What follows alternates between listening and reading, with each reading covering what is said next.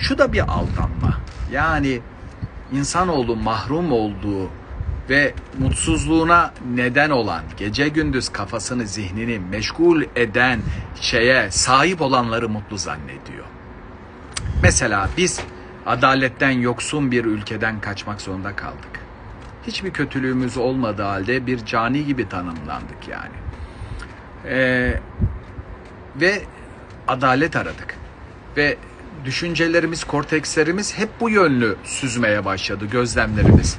Bu coğrafyada bulduk yani adaleti, devletin adilane dağıtımını, insanların işte karşılıklı konuşmaya, konuşulur insanlar olduğunu. Ve bu birden işte bizi mutluluğa ulaştıracağını zannettiğimiz o sorunları aşmaya sahip olanları mutlu gibi bir algılattı. Hele ki Doğu dünyasının diyebileceğimiz e, kesimi özellikle fen ilmi, teknoloji gibi doğa ilimleri bunlardan hep böyle geri kaldığı için de e, hedef olarak hep şeyi koydu. Yani teknolojiden, fenden, işte bilim adı altında e, onu mutlak bir doğru gibi gördü yani. E, ve bilimden uzak kalmanın verdiği korteks, eksiklik her şeyi öyle yorumlayınca ülke yöneticileri bile hep böyle sayısal fen mezunları oldu. Sanki alemin hakikatine bilimle ulaşılır anlaş, an şey yapıldı. Hayır. Hayır dostlar. Herkes ulaşabildiği mertebenin mertebenin e, önünde hala ulaşamadığını ana gaye, ana bazıları ana gerçek zannediyor. Ana hay değil. Eskiden beri filozofların kaç bin yıl önceden beri günümüze kadar hep hakikat arayışı olmuş. Hakikat nedir? Şimdi bugün teknoloji var, bugün araçlar var, bugün gördüğünüz trenler, mirenler, uçaklar. Ama bunlar hedef olmayı, amaç olmayı, hakikati açıklamayı hak etmiyor. Yani hakikat o değil yani. E, çünkü bölüp gidiyorsun yani. Bir dakika bu, bu, bu olmamalı yani. Mercedes'i keşfeden için bugün en gundi bir adamın ki çok biniyorlar onlar. Son model lüks arabalara binmesi o 150 yıl önce ölmüş o e, kaşifler hiç ilgilendirmiyor. Yani e, hakikat bu değil. Hani eskilerin eşyanın hakikati diye bir tabiri var ya işte o bu. Yani eşya var tamam yıldız var sistem var gök var bilim de bu nasıl e, işliyor diye açıklıyor. Mekanik bir alem şu bu falan ama niçin? Niçin? İşte bu hakikat bugün de devam ediyor. Bugün CERN deneyleri oluyor değil mi? Bu İsviçre, uzaylar, galaksiler. Ya ana amaç bu değil ki. Yani bugün Doğu dünyası bundan mahrum kaldığı için hep amacın, hakikatin e, önüne hedef olarak bunu koyuyor. Ama bu dünya öyle değil mesela. Bu dünya bu konuda daha mertebe önde. Çünkü ulaşmış. Nasıl Marx döneminde çoğu insan aç. Bir avuç insan genelin hakkını yiyor, ediyor falan. O zaman için bundan mahrum olan Marx gibiler oturuyor. Bu mahrumiyeti gidermede mutluluk aranıyor. Diyorum ya herkes önünde hazır olan. Biz adaleti sağlayınca sanki ana hedef bu olmuş gibi. Tamam mı? Sanki sağlasak mutluluğa ulaşacağız. Tamam mı? İşte bu sen deneyleri oluyor. Ya deneyler güzel tamam. Bütün bütün reddedilmez. Hele doğu insanı bunu yapmalı. Ama isterse milyonlarca deney yap. E sonuç hakikat aramada. Harika bir işleyiş hep ispatlıyorsun. Harika bir işleyiş var. Uçak uçuyor bu deney sonuçlarına göre. Arabalar gidiyor hayatımızı kolaylaştırıyor. E nasıl işleyişi harika anlatıyorsun. Ama niçin? Niçin bu işleyiş var? Niçin bir parça gözüküp kayboluyoruz bu dünyadan? Yani bilim bilim 200 yıl önce Emmanuel Kant ya metafizik gerçekleri ne ispatlayabiliriz ne yalanlayabiliriz. O zaman biz bilimsel çalışmanın kenarında tutalım dediler. Bilim tamam ilerledi etti falan batıda. Ama bir müddet sonra bilim haddini aştı. Hakikati açıklar oldu. Ve layık rejimler Doğu dünyasında Türkiye dahil kurulurken eskiyi küçümsemek, pejoratif derler böyle kibirli, indirgemici bir bakışla geçmişi o kadar kötüledi ki biz, benim jenerasyonum, benden sonraki jenerasyon okullarda hep bilimi mutlak gerçek olarak gördü. Hatta böyle yorumlarda görürsünüz hep onun tezahürleri vardır. Kardeşim bilim ne diyorsa onu yapacağız. Yani karşısına, Allah'ın karşısına, dinin karşısına konuyor. Ya bilim milyonlarca da deney yapsa diyorum ya nasıl anlatabilir? Bu işleyişin ne içinini anlatamıyor işte. Neden? Neden? Yani Aristo'nun, Sokrates'in, Platon'un sordukları İslam dünyasında Farabilerin, İbn Sina'ların, Kindilerin, İbn Rüşd'lerin ve kelamcıların tabii ki Ve bugüne kadar bu soru devam ediyor. Onun için bugün Batı dünyasında son teknolojiye rağmen kimisi mutasavvıfların peşine koşuyor. Mevlana diyor, e, İbn Arabi diyor, Pakistanlı büyük işte söyleyin kimdi Muhammed İkbal diyor. Tamam mı? Yani biz bunu kaçırıyoruz. Biz gençlerimizin önünde en büyük tehlikelerden biri de bu biliyor musunuz? Yani Batı dünyasının geldiği teknolojiyi metafizik gerçeklerinin reddedilmesinde bir şey olarak kullanılıyor bizim coğrafyada. Yani biz bir peygambere inanıyoruz. Onun getirdiği vahiy denen bir hakikate inanıyoruz. Hayatımızı ona göre tanzim ediyoruz. Ve bu yeryüzünün bir gaye, bir amaç taşıdığını ve burada hangimizin iyi, hangimizin kötü davranışlarda bulunduğunun üzerine bir imtihan zemininde yaşadığımızı kabulleniyoruz. Ve taat, e, itaat ve belli bir ameli e, kabul ediyoruz. E, ve daha sonra da bu emanet gördüğümüzü teslim edip asıl yurda tebdil olup gidiyoruz. Şimdi bilimsel yeryüzüne geçici bir aleme, bu geçici kaldığımız aleme ait nasılların, matematiğin, fenin e, konusundaki zirve, e, Müslümanın diyelim olmayanların elinden veya zamanında onların sürüklediği bir şekilde olunca bu sen metafizik gerçekler. Yani biz bilimden geri kaldık. Neden acaba? Metafizik gerçeklerimizden. Tamam mı?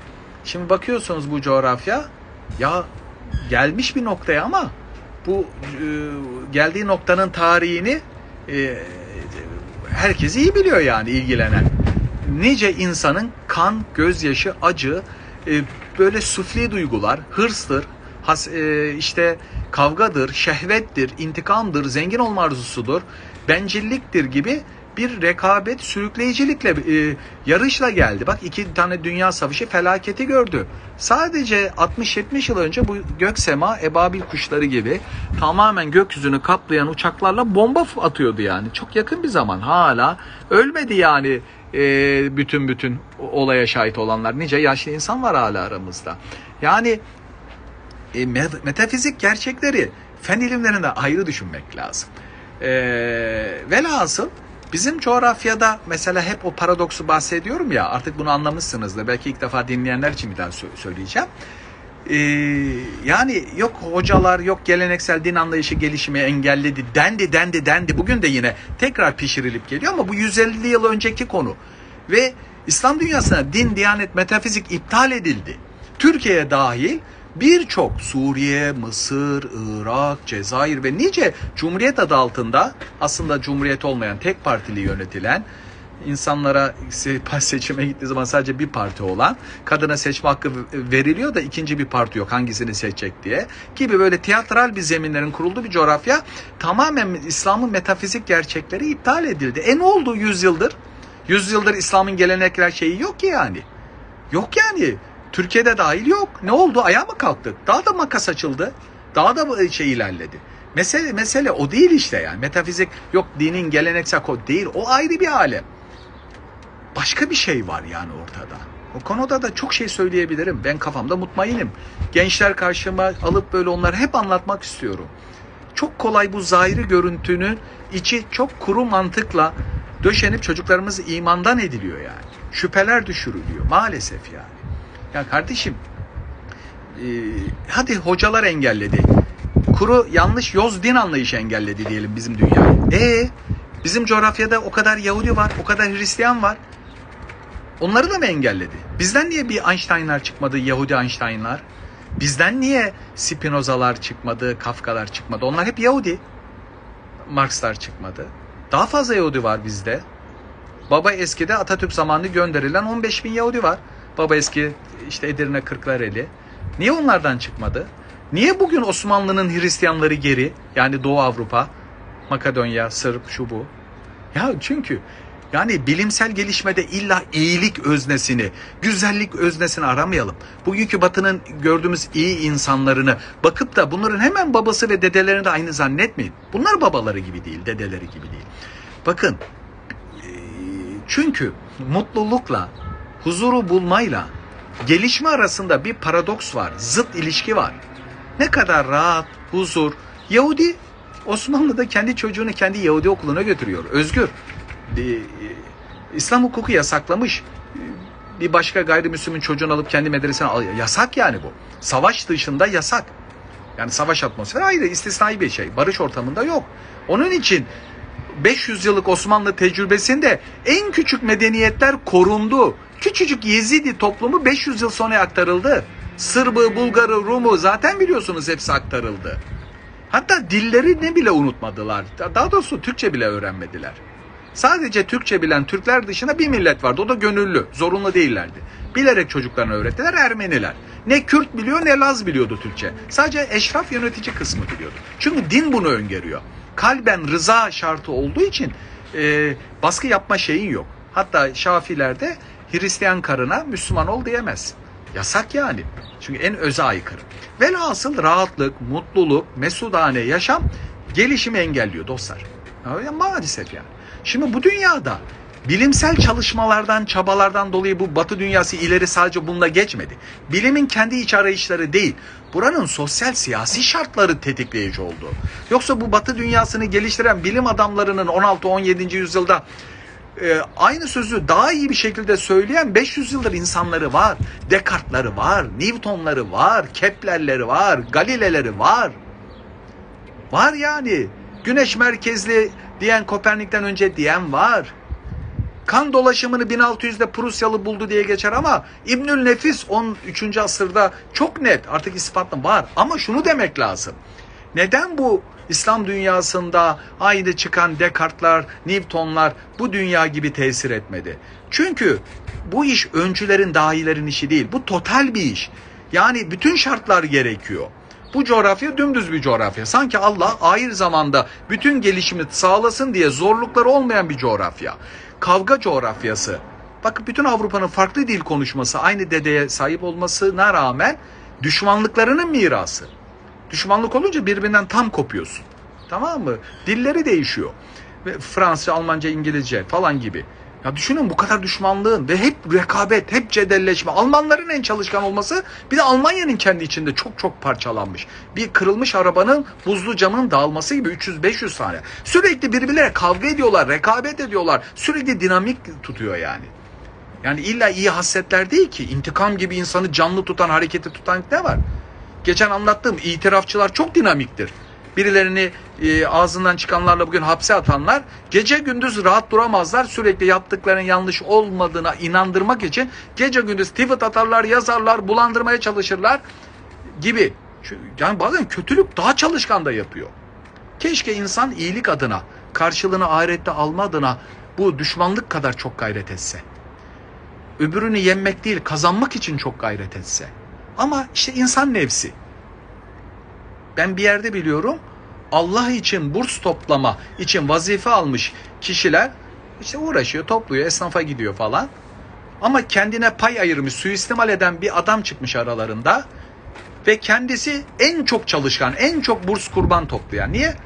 Çünkü kendisine de bir pay ayırınca daha dinamik olmuş. tamam mı? Yani kişisel çıkarı koyunca bak Allah için uğraşmadan. Keşke Allah'a öyle bir itimat olsa da gece gündüz böyle yakin bir iman nefsinden daha fazla. Bakın bir sürü keşiş, bir sürü manastır rahibesi Afrika'nın buldukları yeni kıta Amerikaların Japonya'ya, Avustralya'ya kadar uzanan bir şekilde davasına inanmış, ahirete karşılığına Tanrı'dan alacağına inanmış, büyük fedakarlıklar yapmış ve oralarda okullar açmışlar yani. Ve aynı bugünkü gibi. Evet. Hayır Orta Doğu'da kavga var parametre, parametreler değişti ama siz bugüne de takılmayın yani. Siz 1600 yıllarda bu Avrupa'nın kavgasını gördüğünüz zaman ben de o gün Instagram'da yine 16. kat var mıdır bilmiyorum ama hani bir kilisenin çanında o gün görev yaptığım şey e, böyle hmm, yayın yaptığım zaman siz Avrupa'nın asla adam olmayacağınızı bana söylerdiniz. 1600'lü yıllarda. İslam dünyası ne kadar iyi durumda insanları Hristiyan, Müslüman, Yahudi yan yana yaşayabiliyor derdiniz bana. Avrupa'nın adam olamayacağını söylerdiniz. Bir de bin yıl böyleydi. 2000 yıl böyleydi burası. Ve en barbar dönemlere e, arattıran büyük halk kitleleri ölüyordu burada. Mezhep savaşları çıktı. Katoliklik birliği bozuldu. Protestanlık, Lutercilik, işte Kalvincilik, şuculuk falan filan. Burada Hugenotçılar deniyor. Ve böyle çoluk çocuk bazı resimler görüyorum eski çizim. Ressam gördüğünü çizmiş. Aman Allah'ım. Diğer mezhepler giriyor böyle çiftlikteki çocuklar nasıl kaçışıyor onları indirip tavuk gibi kesiyorlar. Ya o kadar çok ölüm var ki hele Almanya'da. Nasıl bir kıyım var dostlar. Ama o günlerde biz bugün o günler bittiği için bakıyoruz. Aa o günlerde Descartes gelmiş gidiyor. Newton çıkmış 17. asır. Aa Galile harika adamlar bilimle uğraşıyor deriz. Ama bugün sonucu. Bugün İslam dünyasında da çok ümit verici şeyler var bakmayın. Ama bana daha ümit verici olan artık seni beni kalmıyor. Dünya tek tip bir vatandaşlığa doğru gidiyor. Geçmiş paradigmaları atın. Geçmiş şablonları atın. Artık böyle Amerika'nın, İngiliz'in, Türk'ün, Arap'ın yarışmasından öte artık bireysellik öne çıkıyor. Kim çalışıyor hakkını verirse ister Amerika bulsun, ister Amerika'da bulunsun, ister Hollanda'da. Bütün insanlığın faydasına sunuluyor. Tamam kapital duygular artık e, ayrım tasnif falan olmayacak. Olmasın zaten. Biz Bediüzzaman gibi bir zat çıkıyor. Dünya birbirine girecekken nasıl bir ufuk sahibi bir rehberimiz var ya. Uçak görüyor. Ne diyor? Bunu Amerikalılar üretmiş. Biz de üretmeliyiz demiyor. Bu bugünlerde popüler mesela değil mi? Ama üstad tam tersi diyor. Tam tersi de demiyor. Başka bir ufuk saçıyor. Ne diyor talebelerine? İnsanlığımla iftihar ediyorum. Nevimle iftihar ediyorum. İnsan olma türümle. İnsanlık adına sahipleniyor. Cevur buldu demiyor işte. Ya bu ufka batı 2. Dünya Savaşı'na sonra ulaştı ya. Arkadaşlar bakın başka paradigmalar lazım. Batı dünyasını ge- bilme geliştiren ya kıtalar bulmuşlar, paraya açlar, şehvete açlar, güce açlar. Bir rekabet var, sorunlar var. Marx gece gündüz çile çekiyor sorunu aşmak için yazıyor, çiziyor, o yazıyor. Dert var, korkunç. Kadınlar 30'lu yaşlarda ölüyor. 40'lı yaşlarda ölüyor, hastalıktan geçilmiyor, evlerde tuvalet yok, kovaya yapıyorsun, taşa yapıyorsun, iğrenç bir hava, koku diye bir şey yok zaten, şey yıkama diye bir şey yok zaten, koku ellerine sürüyorlar. Hatta bu şey var ya, şey, kas tüyü dikmek, tüy dikmek. Yani o pislikler kuruduktan sonra kas tüyü atmak için, yani böyle saçma sapan konulara da hadi girdim. Neyse ya böyle iğrenç bir coğrafya. Senin coğrafya Hristiyan, Müslüman, Yahudi, Boğalçine yan yana yaşıyor. En önemlisi o günler teknoloji değil, adalet. Gerçi bugün de öyle. Her yerde kadılık sistemi en ücraya kadar sistem belirlenmiş. Kim o kurallar içinde yaşıyorsa kimse ilişemiyor. Devlet başkanı bile ilişemiyor. Düşünebiliyor musun? Yani böyle bir sistem Böyle sistemde zaten neyini debelleneceksin, geliştireceksin teknolojiyi, bilimi. Burada kavga, savaş oluyor. Daha canavar gemi yapmalısın. Sömürge yapıyorsun. Hollanda İngilizleri basıyor. E, Fransızlar Portekizlerin peşinde gibi. Gerçi farklı ülkeler birbirinin arasında e, rekabet var. Treni buluyorsun daha canavar bir şekilde savaş yapayım. Askeri daha fazla intikal edeyim. Afrika'yı sömürmek için şu sineklerin yol açtığı hastalığı ilaç bulmalıyım. İnsanlar Afrikalılar iyileşsin diye değil. Sıtmaya en sonunda aşı buluyor. Fransızlar hemen Senegal İrman'dan Afrika'nın içine sömürmeye girebiliyor. Tetikleyici neden? Birinci Dünya Savaşı'nda hesaplar yarım kaldı. Almanlar Hitler gibi bir delinin öncülüğünde gezegeni değiştirdiler ya benim küçük çocuk bile filme baktığı zaman baba bu 2. Dünya Savaşı, bu 1. Dünya Savaşı ayırabiliyor. 20 yılda dünya nasıl gelişti? Çünkü intikam, savaş, rekabet. Sonra Amerika ile Sovyet arasındaki soğuk savaş artık uzaylara bilmem nereye sıçradı. Ama buradaki en önemli soru şu. Bütün bu gelişimi yapanlar ölüp gitti. Hakikat bu değil. Bu hayatın, alemin e, cevabı boşlukta bırakılmış hala. İnsanlar ölüp gidiyor. Bizim coğrafya bunlara e, ulaştığına sahip olamadığı için hala hedefi, gayesi, zihni şeyi bir numaralı öncülü işte teknolojiye, paraya, şuna buna sahip olmak. E bu coğrafya varmış. Af buyurun hayatın bir bilmem ne olmadığını görmüş. E, ulaştığın zaman mutlu değilsin. Şu tepeye ulaşsam mutlu olurum zanlı. Tepeye ulaşanlar tarafından tecrübe edilmiş. Evet. İslam medeniyeti zirveye şöyle de ulaştı. Arkadaşlar bakın ben biraz önce bir şey sordum. Aslında bu bizim uzun süredir bir tartışma. Ya onu bunu Müslümanlar buldu da niye Müslümanlar gelişemedi? İşte biraz önce ben bunu anlattım. Bu öncülerin, dahilerin buluşmasıyla değil. Düşünün 13. asırda diyelim ki Kepler'in, Kopernik'in, Newton'un Batı dünyasında aydınlanmayı, bilimi geliştirmeye başladığı söylenen adamların dediklerini 400 yıl önce söylemişler. E, İslam dünyası niye gelişemedi? Çünkü böyle adamlar diyelim ki göz hakkında, kan dolaşımı hakkında, ne bileyim e, fizik alemiyle alakalı döneminin anlayışından çok farklı bir düşünce fikir söylüyor. Peki sonuç ne? Sonuç ne işte? Sonuç şu. Bu bir fantastik düşünce kalıyor. Bu marjinal bir düşünce kalıyor. Çünkü sosyal siyasi şartlar ona müşteri olan kimse yok. Ama bu coğrafya İslam medeniyetinden çok ciddi etkilendi. Böyle bunlar sıfırdan bir şey geliştirmedi. Bir medeniyet şeyinde bir akışkanlık, bir sürekli akıntı vardır. Yani Descartes'ı o düşüncelere de sen İmam Gazali'nin onun e, Descartes'in meditasyonları var ya çekiliyor yıllarca. Bilen biliyorsunuzdur diye benim takipçilerim entelektüeldir. E, meditasyonlarında İmam Gazali'nin e, bir inzivaya çekildiği düşünceleri bulursunuz. E, şey Emmanuel Kant'ın beni dogmalarımdan uyandırdığı dediği David Hume vardır. Ya İmam Gazali'den almıştır. David Hume hayatında bir kitap yazmış, talep görmemiş, başka şeylerle ilgilenmiş, tiyatro oyunları yazmış. E sonra Emmanuel Kant diye bir adam çıkmış. Aa David Hume beni uyandırdı. Herkes David Hume'a veriyor. İyi de David Hume belli ki hayatına merkeze almamış şeyleri. Çünkü İmam Gazali'den alıntı yapmış. Onun düşünceleriyle kendisi de geliştirmiş. Ama müşteri olmayınca da bırakmış. Başka işlerle uğraşmış. Anlaşılan ki ömrünü vermemiş. Demek ki ömrünü verenden istifade etmiş. Matematik okulları var biliyor musunuz? Ta Merega, Tebriz'den başlayıp Avrupa'nın İspanya'nın ortasındaki Marrakeş okulları 40 tane zincirleme isim var matematik okulu. Trigonometriden, rasyonel sayılardan yani bilimi geliştiren altyapı 16. yüzyıla kadar İslam dünyası temsil ediyor. 900 yıl. Botanikte, psikolojide, astronomide ya müthiş altyapı ama bunlara müşteri olacak, bunlara ihtiyacımız var denen bir şeyi yok İslam dünyasının. Bu coğrafyanın ihtiyacı var. Adeta herkes duvara yığılmış, biri açsa da geçsek.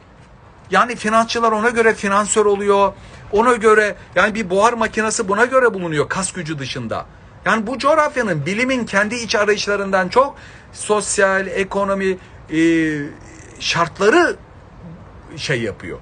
Şimdi ama benim konu açmak istediğim şu. Evet maalesef biz geri kaldık ettik. Bu metafizik gerçeklerimiz bizi geri bıraktı. Ya arkadaşlar 100 yıldır aşırı laikler yönetiyor neredeyse İslam dünyasının dörtte üçünü. E sonuç nerede? Bin yıl önceyi suçlayanlar 100 yıldır, 100 yılda neler olur biliyor musunuz? Kore Savaşı'nda ot yiyen Koreliler 50 yılda bak bugün telefonları, arabalarını kullanıyoruz. Ey 100 yıldır aşırı laikler niye geliştiremediniz? Mesele değil işte İslam ve benim kendi içinde sevdiğim hizmet hareketi nice o geleneksel din denileni diriltti, hayatını hayat edindi ve Avrupa'nın neresinde dolaşıyorum? Harika nitelikli insanlar oldular ya. Maneviyatla oldular. Demek ki en önemli bilimi geliştirmede mesele bilimsel kitaplar okuma falan değil. Bunlara müşteri olacak bir sinerjiyi oluşturma. Sinerji, enerji. Batı dünyasının sosyal siyasi şartları bir enerji. Yani intikam da dersin, rekabet de dersin ama bir hareketlilik, bir çalışkanlığa neden olan. İşte Müslümanlar bunu bin yıl önce bu sinerjiye ulaşmıştı. Ama benim arkadaşlarım da bu sinerjiyi buldu. Maneviyatla buldu. Bugün din suçlanıyor. Ben de soruyorum. Can alıcı soru. Gerçekten Müslüman topluluklar dini yaşıyor mu? Açıp dine göre mi hayatlarını tanzim ediyor? Kur'an'a göre mi tanzim ediyor? Uzak durulan bir mefhum ya. Diyorum ya kadına seçme hakkı şey kadının kız çocuklarına e, Kur'an'a göre yarı miras verme. Hani bunun doğru yanlış falan bir giremiyor, girmiyorum. Ama en dindar bile demiyor ki ben kızıma şey vereceğim. Namazı bilmiyor, gusülü bilmiyor. Dinin en temellerini bile ilgilenmeyen bir toplum ya 7'den 70'e. Biz oturmuşuz onların uzak kaldığı değerler bizi geri bıraktı diyoruz. Ya diyorum ya kitapla içi dışlı olunduğu dönemde İstanbul'da dedelerimiz Hristiyan komşuyla Yahudi ile yaşıyor. Yortusunda, tortusunda, paskalyasında hediyeler götürüyor. Biz e, bundan haberimiz yok. Ve din bunu demiyordu. Dini arkasını dönen laik rejimler Rumu, Ermeni, Yahudi'yi kovdu. Bir ideoloji çıktı dinin yerine. Ulus devlet. Homojen. Öteki yok. Kürt yok. Kart kurttan gelme. Onlar da aslında bir Türk boyu. Rum Ermeni zaten yaşam hakkı pek yok. Yani Diğer e, Suriye'de öyle yaptı. Ne Türkmen yok burada dedi. Türkmenler Araplaştı. E, herkes yani. İşte küfür tek millettir denilen bu. Hepsi birbirine benzer oldu. Şimdi arkadaşlar bugün bilimde geri kalmaktan dolayı çoluk çocuğumuzun imani imtihanı büyük. Ben hayret ediyorum ya koca koca adamlar hala olup bitenden haberi yok. Artık anlattığınız argümanlar gençleri tatmin etmiyor. Bugünkü sahte sözde dinciler yüzünden de dine soğuyor insanlar bir duygusallıkla. Dinden uzak duran o adamlara kızıp papaza kızıp camiye küsüyorlar. Yani değil. Bu mesele bu mesele göz göre göre e, bir yanılgı ve bir e, şey var. E, tamamen değişen bir şey var. Fakat hala ben gerekli bir şekilde çıkıp da bu asıl ben asıl mesele bunu görüyorum. Üzerine durulmuyor. Evet. Öyle. Zaten Bediüzzaman Allah razı olsun. Bediüzzaman batıyla buranın işletimi tam tersi diyor. Bak üstadın anlattığın insanlar anlamıyor. Zihinsel korteksimiz batıdaki gelişmeler üzerinden bizdeki tecrübeleri okuyor. Mesela biraz önceki söylediğim örnek, hep de söylediğim. Batı dünyası yozlaşmış dini referans ortadan bıraktı. Ötekiyle yaşam başladı ve ben bir Müslüman olarak Frank topraklarında yaşayabiliyorum. Ne kadar etrafım burada Müslüman da olsa yaşayabiliyorum. Ama bunlar dini bırakmayla. Sen de bütün okul müfredat sistemi batı standardı zannediyorsun ki bizde de bugün İstanbul'da, Kayseri'de, Ankara'da, çeşitli coğrafyada hep Müslüman Müslüman yaşıyorsak zannediyoruz ki bunu İslam dini bunu öngörüyor. Hayır. Bu 100 yıldır böyle. 50 yıldır, 60 yıldır böyle yani.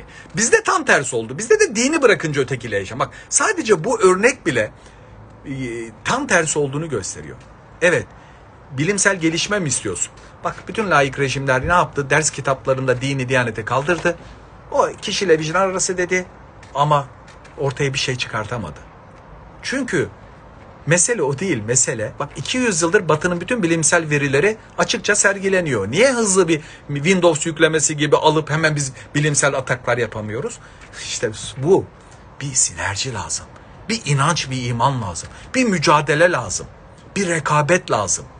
Ve ben bunu gördüm. Arkadaşlar arı gibi çalışıyor en iyi bilgisayar mühendisi olmak için. En iyi savcı olmak için, en iyi öğretmen olmak için, en iyi moleküler bir biyolog olmak için, en iyi NASA'da olabilmek için. Altyapısında iman vardı, o harlama. Ama biz neyle karşı karşıyayız? Dinci dini sopa gibi kullanıyor. Sözde layık da bilimi sopa gibi kullanıyor. Biri dini şahsi hayatını içselleştirmemiş. Öbürü de sadece bilimi sopa gibi kullanan bilimi içselleştirmemiş. Sadece sopa olarak kullanıyor. Gel gör. Ama ben öyle gördüm ki hem dini içselleştirmiş, hayatına bir noktaya kadar tanzim etmiş, hem de bilimin hakkını vermiş. Mesela. Yoruldum ya.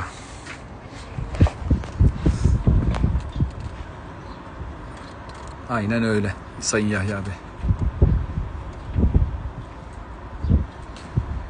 Farkında değiller çünkü Faruk abi. Farkında. Ben de bazen kendime güç bulamıyorum ya. ben de derede boğuluyorum. Ya ben her şeyi bunlar açıklayabilecek bir adam değilim elbet ama bir şeylerin farkındaysak sorumluluk var. Bakalım ya biraz daha düzenli, intizamlı bir şeye bekliyorum.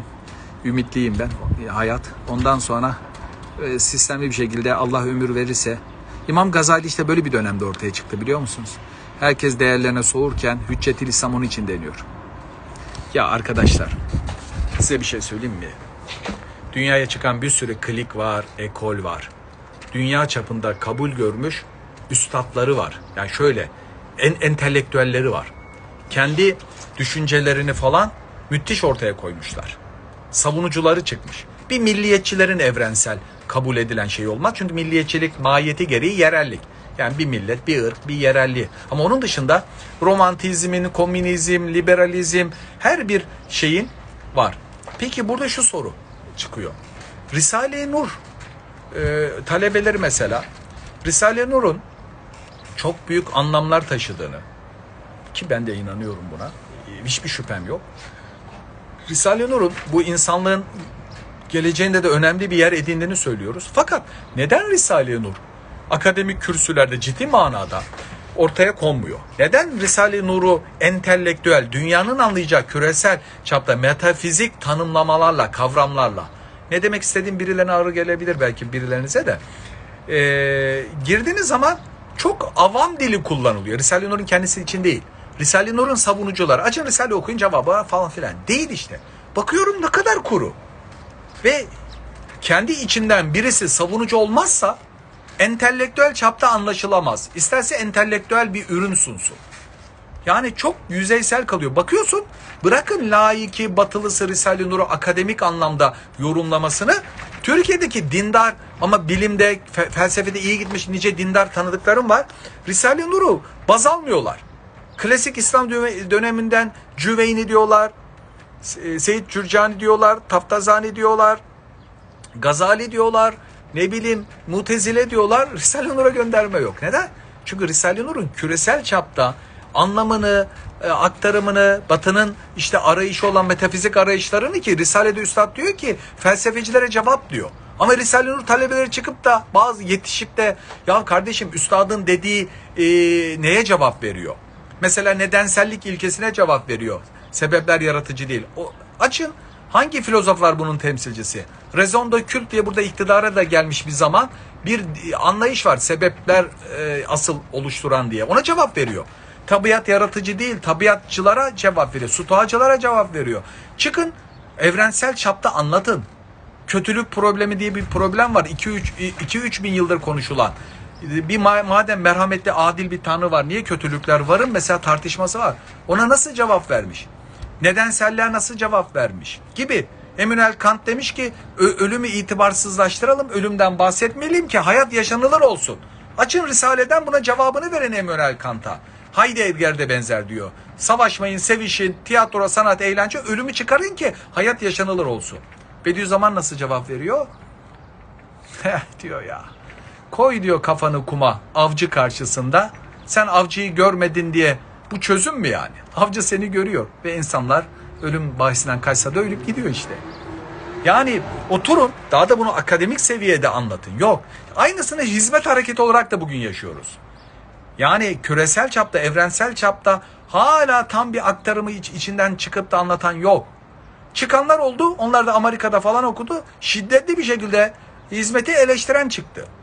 Niye? Klasik 100 yıl önceki laiklerin dediklerinden öte bir şey demiyorlar yani. Hala pişirip pişirip aynı şeyler. Halbuki kendileri meyvesi oldukları ağacın meyve vermediğini iddia ediyorlar. Ve o ağacın bulunduğu toprağa geleneksel İslam deyip geçiyor yani. Ya hesaplaştınız mı yani? Birebir açtınız fıkı okudunuz mu ki yeni fıkı yapalım? Ya yapalım da önce neyi yaptınız yani neyi okudunuz? Millet gusülü namazı bile kitabı bilmiyor kulaktan dolma biliyor. Ee, köy yolu bozuk sen gitmediğin köyü değiştirelim diyorsun. Bir yolu bir önce bir şey yap. Üniversite mezunu bile okumuyor. Yani oturmuş retorikler dolaşıyor ortada. Güzel retorikler. İç tutarlılığı olan cümlede bir sürü pedagoglar çıkmış işte e, konuşuyor ediyor ama sahadaki gerçeklikten kopuyor. Sahada böyle bir gerçeklik yok. Hani geçen dedim ya bir pedagog çıkıyor. İşte bizi geri bırakan nedenlerden biri dünya onların, ahiret bizim olsun. Hmm. Sokaklarda İslam dünyasında herkes dünya onların olsun demiş. Hayır ya. Sorun dünyaya tamahkarlık. Aşırı dünyalık. Ben öyle ahiret bizim olsun falan bir çabası görmüyorum yani. Ahiret bizim olsun diyen arkadaşlarımı gördüm. Bu bir teselli babındadır. İnsanın morale de ihtiyacı var. Dünyadaki böyle yoksunluklara bir kanaat etme. Ama bazılarının zihinsel ansiklopedik korteksi kavramları başka algılatıyor. Mesela bir Denizli ticaret şey hmm, e, neydi? Tabipler Birliği Başkanı hiç unutmuyorum bacak bacak üstüne atmış o kibiriyle 15-20 yıl önce Muhammed takipçilerine hep kanaat edin kanaat edin dedi ama kendisi büyük güce ulaştı. Bak zannediyor ki bir çelişki var. Çünkü onun zihinsel korteksinde kanaatkar olmak demek dünya onların olsun bir kenara çık. İşte böyle zalim zenginlere ses çıkarma. Çünkü o algısı öyle. Onun algısı öyle. Hani Yuri Gagarin uzaya çıktım diyor ya ilk çıkan var ya çıktı. Tanrı manrı görmedim diyor ya. Recep Fazıl'ın güzel cevabı var. Bire ahmak. Sana kim Tanrı bir balon oldu da uzayda dolaşıyor dedi gibi. Yani onun kavram algısı öyle. Oturup da işte e, ahiret onların olsun. Ya var mı böyle? Sahada var mı? Yani cümlenin kendisi güzel. Evet ahiret bizim olsun. Onun için Müslümanlar yatıyor. ahiret, ahiret umurunda olan var mı Allah aşkına? Yani ne kadarı var ya? Arkadaşlar saha saha saha sahadaki gerçeklikten kopmadan, propagandalara pa- pabuç bırakmadan, gürültüye. Ah ah dindarane bir topluluk çıktı. Biliminde, iliminde di- hakkını verebileceğini gösterdi. Tam böyle idealize olmasa da. Oturup niye hikayeyi tekrar başa alalım? Bugün sahte dinci gibi gözüken. Onların hayatlarının neresinde din var Allah aşkına? Yani Kur'an-ı Kerim'in her satırına neredeyse karşı çıkan adamlara bakıp da buna mı karşı çıkacağız? Hayır. Hüseyin Sadr vardır geleneksel. Hayır der. Ruh gelenekte saklı. Hristiyan Rum'la Yahudi ile birlikte yaşama tecrübesini sağlamış. Yan yana kardeş bugün Batı dünyasında bulduğumuz. Bilimsel gelişme zaten herkes meraklı. Hangi hoca engelliyorum diye yani. Hatta canavar gibi uzaylar, silahlar, İHA'lar, SİHA'lar falan. Ya mesele bu değil işte yani. Fanteziye kalsan din engelledi. Ya yok niye? Engelleme olsa bizim dünya gelişirdi. Engelleme geliştiriyor çünkü. Ben ise tam tersi. Rahatlık, konfor. Bugün bizim ve arkadaşlarımın da sorununa ben düşmandan çok kendi ilkelerimize aykırılık dünyaya biraz e, yatırım yapmada buluyorum. Rahat, konfor hayatımızı pençe gibi sardı yani. Eskisi gibi değil. Korkular sardı. Artık çocuklarımız okullara gidiyor. Harika bir hayat sıkıntıya şeye gelmez. Allah diyor ya vazife üzerine verilenler ihmal eder. Ra- rahat rağbete girer. Ev alalım, araba alalım. İşte Allah bir takım güçlü kullarımızı musallat ettik diyor İsra suresi. Miraç ayetinden sonra gelen. Ev ev girdiler diyor. Bu dünyayı maksat amaç elde ettin mi? Bilenle bilmeyeni bir kabul etmem diyor yani. Hep müdahale eden bir yaratıcı inancı var. Hikmet devresi gibi. Arkadaşlar. Neyse. Bunu ayaküstü böyle. Bende hiç sistem yok arkadaşlar. Hiç metodoloji yok. Artık beni tanıdınız. Canım bir kahve çekiyor. içimi bir şey meşgul ediyor. Pencerede anlatıyorum. Geç YouTube'da bu programı yap. Yok bende ya. Neyse ben de böyle işe yarar bir şey olursa sonra kesip YouTube'a atıyorum. Peki. Allah'a ısmarladık. Bu kadar yeter.